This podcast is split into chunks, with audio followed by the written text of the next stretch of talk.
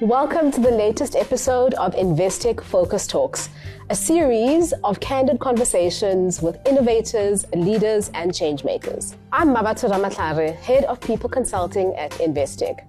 In today's episode, we delve into a topic that's gained much currency through COVID the skill of building resilience. The modern world is a place that is full of uncertainty, and the ability to adapt and to adapt quickly to change has become a strategic asset for many organizations.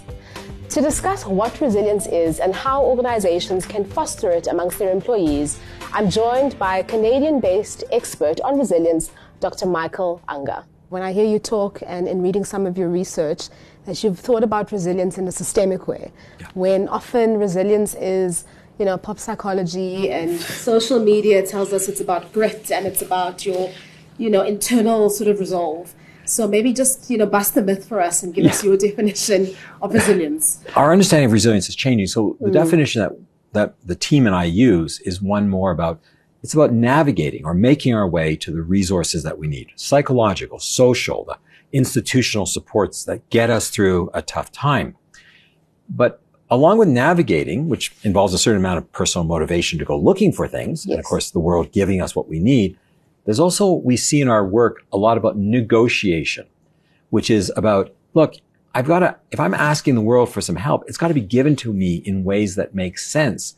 So, you know, if, if I'm in, if, if I'm in an employee, if I'm saying to my boss, I'm really stressed by the workload, and they come back and they say, okay, we're just going to give you a raise. I get it, but it's actually the wrong solution. Now, you know, people like raises. Don't get me wrong. We're happy. yeah, they're good. But it's the wrong solution and it won't actually solve the problem because the workload is the problem. So simply adding more money doesn't necessarily change the equation.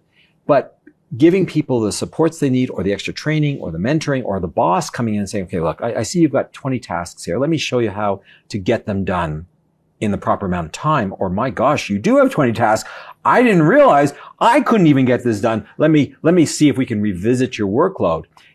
If your performance is up to it, then let's talk about a raise. But we often mismatch what we need. So there's a process of navigation and negotiation. And that allows us to use those internal qualities. You used, if I might, you also mm-hmm. used the word grit. And I think sometimes in those talks about grit, we forget that in those you know, original studies of grit, failing was not always bad. Like they were done with military personnel trained to be elite soldiers. And the idea was that the, the ones that finished basically the intensive training showed more grit. But there were lots of people that as they were being, you know, they were told to crawl through the mud while people sh- fired live ammunition over their heads and everything else. And they said, this is not for me. And can we reframe that? Even Angela Duckworth, who did, you know, it's not a failure that you pull back from that. You simply said, this is not the right job for me. Mm. So they revisit, they, they, they, they repivot, they pivot to other career paths or something like that that's more suited to them. And I think sometimes, you know, grit can be oversold because we don't want people who, you know, endlessly persist. In fact, the research shows that too much grit has a paradoxical relationship. It wears you down. Mm. So people who are constantly exposed to stress in their community or bombardment or chronic racism, chronic poverty, uh, uh, stress in the workplace, it wears you down. And sometimes it's better if we sort of signal, hello, I need some help here earlier. So I, I, guess what we want is a, a true resilience is mm. this dance between what we have and what we need. And it's constantly it's constantly changing, you know? And that is, is really how we need to understand resilience. Mm, and I love how you speak about facilitating resilience rather than being resilient, because I guess that's that dance of navigating, you know, and, and really seeking for rather than thinking it's all on you. I've learned a lot from many of my colleagues, including Dr. Linda Theron here in South Africa, who's at the University of Pretoria, who's a colleague. And, and she talks about these enablers. Mm. And that can be a grandmother who facilitates a family that's being overwhelmed by their, you know, child demands and all that. It can be a, a teacher who steps in to make sure a child is well fed or simply who maybe has undiagnosed learning challenges. It, it can also be an employer that sets up a campaign for, you know, to support a community, mm. um, that's vulnerable, uh, or helping train young people for the next next generation of the workforce. These enablers come in all shapes and sizes, and I've jokingly referred to them as as um, as fairy godmothers or fairy godfathers, if you prefer. That you know that that sort of person that comes into your life and actually makes it possible for you to be better than you ever could be. And I think that's kind of where we're we're understanding that that that our resilience is tied up with the resilience of these other well, systems mm. around us. That is so fascinating to me. So in the organizational context, um, we at Investec really see the organization as a system in itself. So I find it quite interesting that you you think about then resilience in that way. So what would you say to leaders around facilitating resilience for their teams? Well, there is a bit of a, a script that we're beginning to see. I mean, for instance, I mean, one of the things that leaders can do is start with the really basics of ensuring enough of a structure to people's day, that there's some expectations for when they show up, that there's reasonable time for people to, you know, to, to, to get their personal needs met, to have lunch or whatever, that just reasonable boundaries and expectations on employees. Mm. And people respond well to that, that they know where they're supposed to be and what they're supposed to be doing. There's a certain sense of security, predictability to your life. Yeah. But there's also a lot to be said for holding people accountable, to giving them genuine responsibilities. But there's a huge part of this about really drawing out people's talents too and making sure that their their special skills have an opportunity to thrive. It's interesting. Here's a funny little twist on this. They're they're talking about, of course, we want to send people to Mars now, not just to the moon, but to Mars. And the astronauts that we've been sending to the moon or into the space station and stuff have tended to be kind of like test pilots. Go, go, the sort of the mission impossible, who's that Tom Cruise kind of characters, right? And and what we're actually saying, if we're going to go to Mars, that's not who we want. We don't want to put people like that into those little sausage cans and send them for two years in a spaceship far from Earth. What we need is people who are able to collaborate, but much more introspective, much more quieter types who are going to be able to sustain themselves. Mm. So if you look at some of the research on that, the resilience of the future astronauts is going to look very different than the resilience of the kind of astronauts we've had up to date. My point of that is is that every business has different needs inside its organization. We need some people who are gregarious and outgoing and mm. team players, and we're going to need others who are quieter and more introspective. And even to how we think about, because you're again thinking systemically. How have you set up your offices? Have you ever noticed, by the way? And yeah. I've been in some of these really niche, nouveau designed offices where, you know, everyone is kind of in, you know, there's the barista with the coffee shop and there's all the new open concept yeah. and everything. It looks great. But have you noticed that some people thrive on connecting and networking and others begin to bring in potted plants? And they, they strategically put the potted plant here and then it grows. And then they, they, they put on the earphones. And then they, they, they put up a picture of their child in front to block their visual plane. And they were literally creating out of this space what they need to survive is a less congested space, a less congested and noisy space. Yeah. Now, rather than seeing that as negative, that doesn't mean that they don't want to be social. They just need a little bit more control of that space of their lives. And so what we need is this constant negotiation so that even the physicality, the, the physical geography of our spaces meets our needs, including our contact with nature, our, when we commute, uh, our, our, our, travel times, our parking spots, our access to physical fitness equipment or whatever it is. Um, job definitions, chances for retraining. Employers have this incredible responsibility that they can actually bring out the best in their employees by giving them, you know, these opportunities to use their talents, to experience some say over their mm. workplace. I mean, it's been no surprise that the, you know, all the major car companies on those long production lines, like Toyota and others, they always have that, you know, that button that says, I have the power to stop the production line. And they know that workers are much less stressed when they know that if they see something wrong, that they will not let it pass if they feel like they have the power to actually stop and to to to be you know to feel like they're they're part of a team that's going to be held accountable for what they're producing.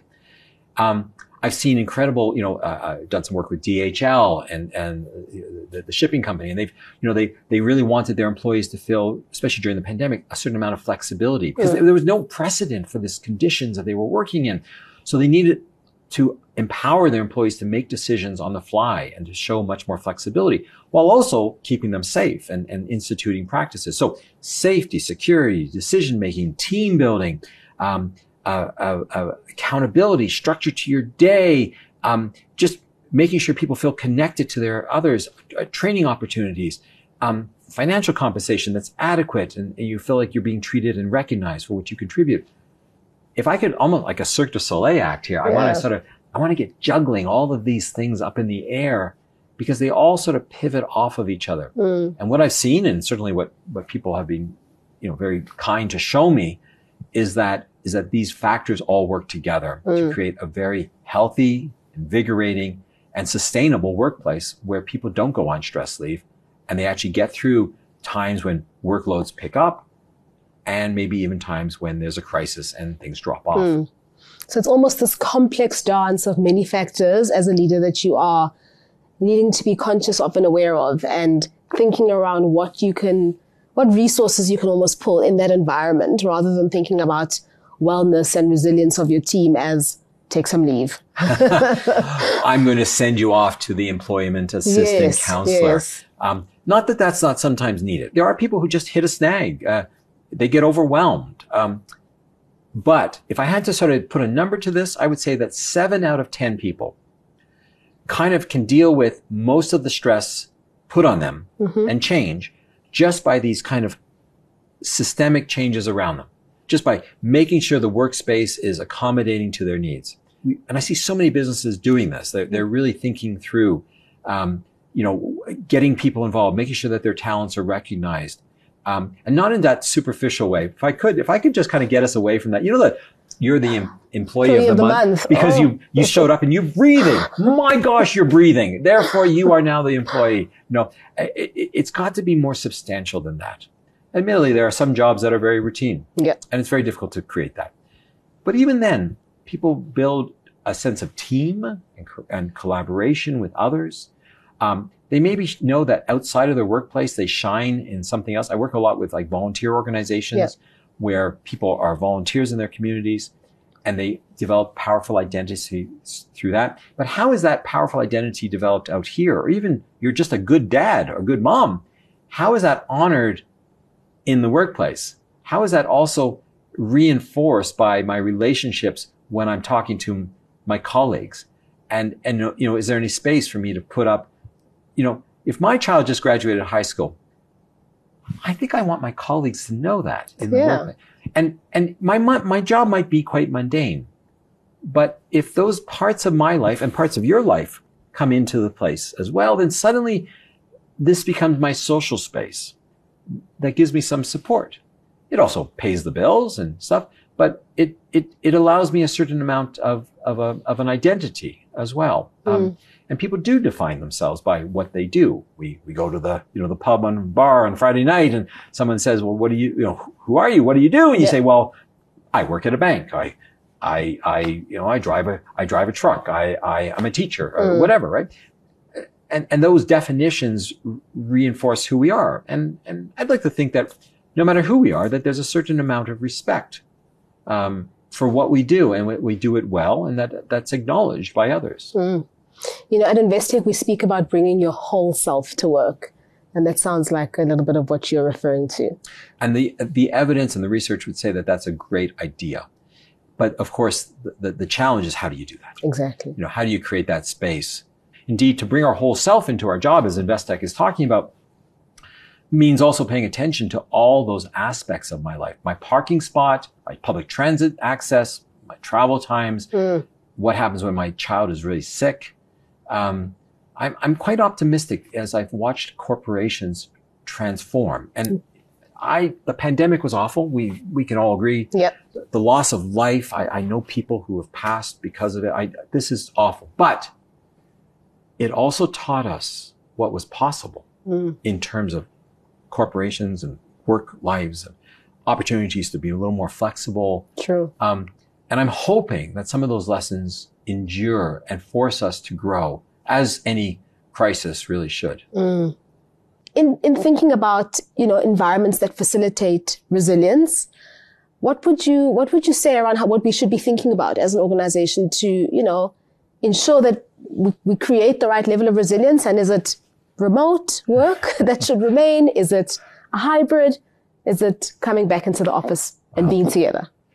I'm, I'm really torn by what is the right answer. And I, and I gotta admit, the research is, seems to be ambiguous on this. I'm not seeing any conclusive decision.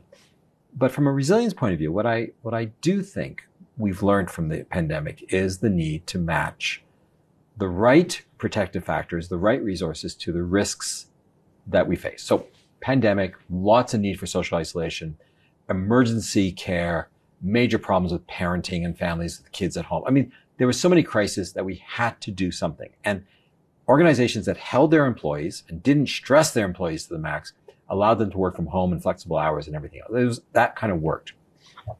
But like any resilience factors, there were consequences. Mm. I, I'm not convinced that team, teams can work, but I don't know if we can team build. I see in my own life that I, the relationships I had during the pandemic or before the pandemic mm. were sustainable. But I don't think I developed new relationships, new directions. So I do still think that the office-based experience is necessary because again, if I change the focus on what I'm, what the risk factor is, yeah. then teams need proximity to each other. People need to interact in non-formal ways sometimes to generate spontaneous ideas. And the online environment is extremely good for tasks to move a task forward. But I don't know if it's as good for brainstorming or to create the informal inspiration or to innovate. Uh, so so I think again, it's for if if the business was to say rather than getting at the end, say, okay, we need people here five days a week from this hour to this hour. If the problem was say, what is the problem we have? Mm. We need teams to be more cohesive and sustainable and innovative. We need uh, better levels of communication that are sustainable. So when we bring in new team members, they feel well connected to everyone else. And that probably implies a concentration of time in the office. Now, whether that's this team works three days a week and two days a week they have the option of working at home. Maybe that's the compromise for that specific team.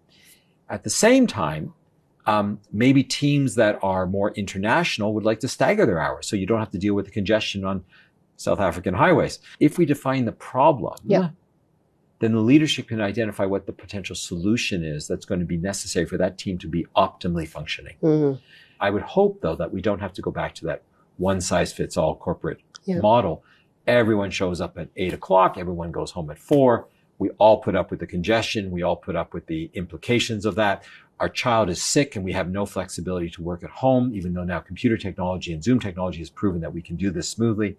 In other words, we could begin to think about technological innovations that uh, make it possible for us to be successful.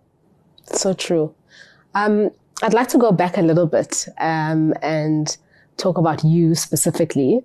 You mentioned that um, you grew up in, you are from Canada, you're Canadian. Yes. Uh, could you tell us a little bit about your life story? And you spoke about being emancipated at 16. Yeah. Um, tell us how, and I assume that work led you into the work that you do now, or that, that time led you into the work that you do now. Sure. So we are interested to hear more. Sure.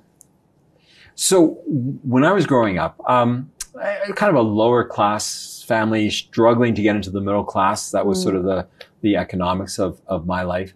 And so we didn't, you know, it was, it was a sort of a challenging time. And I think my, my, my, my parents, my father worked very, very, very long hours and commuted a very long distance and mm. stuff. So he wasn't really a big part of my, my life, not because he wasn't there, but because of that. My mother was probably not well suited to having four children mm. and the chaos and the mayhem and stuff. And so that situation had become uh, pretty abusive mm. yeah, as I was growing up. And because I, I, again, thinking about talents, I was academically very inclined. I was able to succeed in school. And um, an opportunity and just the way things happen whatever, I had an opportunity to leave home mm-hmm. um, when I was 16 years old, just wow. turned 16. And I was able to go away and go on to college or university. Now, what's interesting about that was I actually had to fund that myself. So wow. I'd been, I'd been working since I was like 12 years old in factories and stuff like that in Montreal where I grew up. I had a great grandmother who really believed in me that, you know, offered me that kind of, you know, she was who I went to if I, if I wasn't really challenged or whatever. Uh, so I think, you know, when you think about people, I had a teacher who at one point, uh, what I, even earlier left home and stuff that, that, you know, he was sort of there and supported me. Um, and so I, I'm really conscious of the multiple ways that we think about who we need to support us. and certainly when I was in the work world, I've had some great bosses. I've had, you know, people um, who, you know, sort of been willing to sort of coach me along the way and, and see perhaps even see in me some, some, some strengths that maybe I didn't even know were there and offer me some challenging opportunities. And I think sometimes, ed, you know, we, we know from the, you know, research on, you know, bosses and supervisors, leaders in good corporations are often able to play that role. Mm. Just to see that somebody has a little bit extra talent and to offer them the opportunity to grow. That's a retention strategy. That's also a stress reduction. People don't go on stress leave. And I've seen the opposite too. I was working with some teachers where mm. This teacher was being asked to do something in her job, but she just, she was a great teacher of math. And then she was being asked to diversify what she was doing and be more of a social or mental health support to some kids. And she hated when the kids cried in her office. She didn't want to. She was a great math teacher. And the imposition by her administrator to change her role to something that she wasn't good at yeah. was actually the wrong, and she became less good at what she did. And I, my prediction was that she was going to go on stress leave or take early retirement or back out because mm. her employer, it wasn't be, it's not her fault, but the situation was diminishing her resilience because they were taking away the very things, the very identities and decision making powers and the opportunities to shine. They were taking those things away from her. And the consequence of that was she was becoming overwhelmed and stressed. Mm. So the question is, is she not resilient or is the business not resilient? And sometimes we have to put, I, I, I, say this gently, but sometimes the responsibility also has to be for the systems or the structures or indeed the employers. They have to sometimes look in the mirror themselves as a leader and say, am I doing everything to prevent stress leaves in the people that I'm supervising? Mm. And that becomes a more dynamic conversation. Mm, so really an ecosystem that you're a part of. Exactly. Yeah. Exactly. And that's a different conversation about resilience than just, hey, you have grit, you're going to survive Be on strong. your own. And the problem with that story is that one in a thousand, one in a hundred will. There's always those exceptionally gifted, genetically uh, um, uh, they win, they won the genetic lottery. Yep. They have some sort of extra talents or personalities. They fit into the right community. They're going to succeed. But see, the problem with that theory is that's one in a hundred. The other 99 get left behind. So I'd rather a world where we take a chance and get 70 of those 100 through the system well. Maybe not all 99, maybe not all 100. Because I mean, I'm, I'm realistic. I yeah. might not be that good, but I'd really rather we design systems and communities and we fund, you know, equitable programs so that at least a good portion of people have at least a really fair shot mm. at demonstrating their resilience and getting where they want to go. It explains why my uh, daily affirmations do not work. no, well, well, but daily affirmations do work if, if when you, I always say if you, if you look in the mirror and you say every day and every way I'm getting better and better, as long as when you leave that room, you have an auntie or a grandmother or a friend that says, you go. You, you, are. I believe in you. Yeah. Or look at you. You know, you're at the gym, you're at the friend, you're at the shops, you're at the, and someone says, yes, I actually see that in you. That, the combination of the two is the most powerful. Uh, Michael, thank you so much. Uh, it really is a privilege to have time with you and it's been such a pleasure. I'm walking away with many things, um, that are inspiring and thought provoking. Uh, thank you so much for your time. Oh, pleasure. Absolute pleasure to share this with yourself and Investec and, and uh, wish you and, and your colleagues all the best. Thank you for the invitation. Thanks for listening. If you enjoyed today's talk, there's plenty more where that came from. Conversations with the likes of Prof. Glenda Gray, Alain de Botton, and Sir Richard Branson. Just scroll through Investec Focus Radio. And remember to subscribe and rate us wherever you get your podcasts.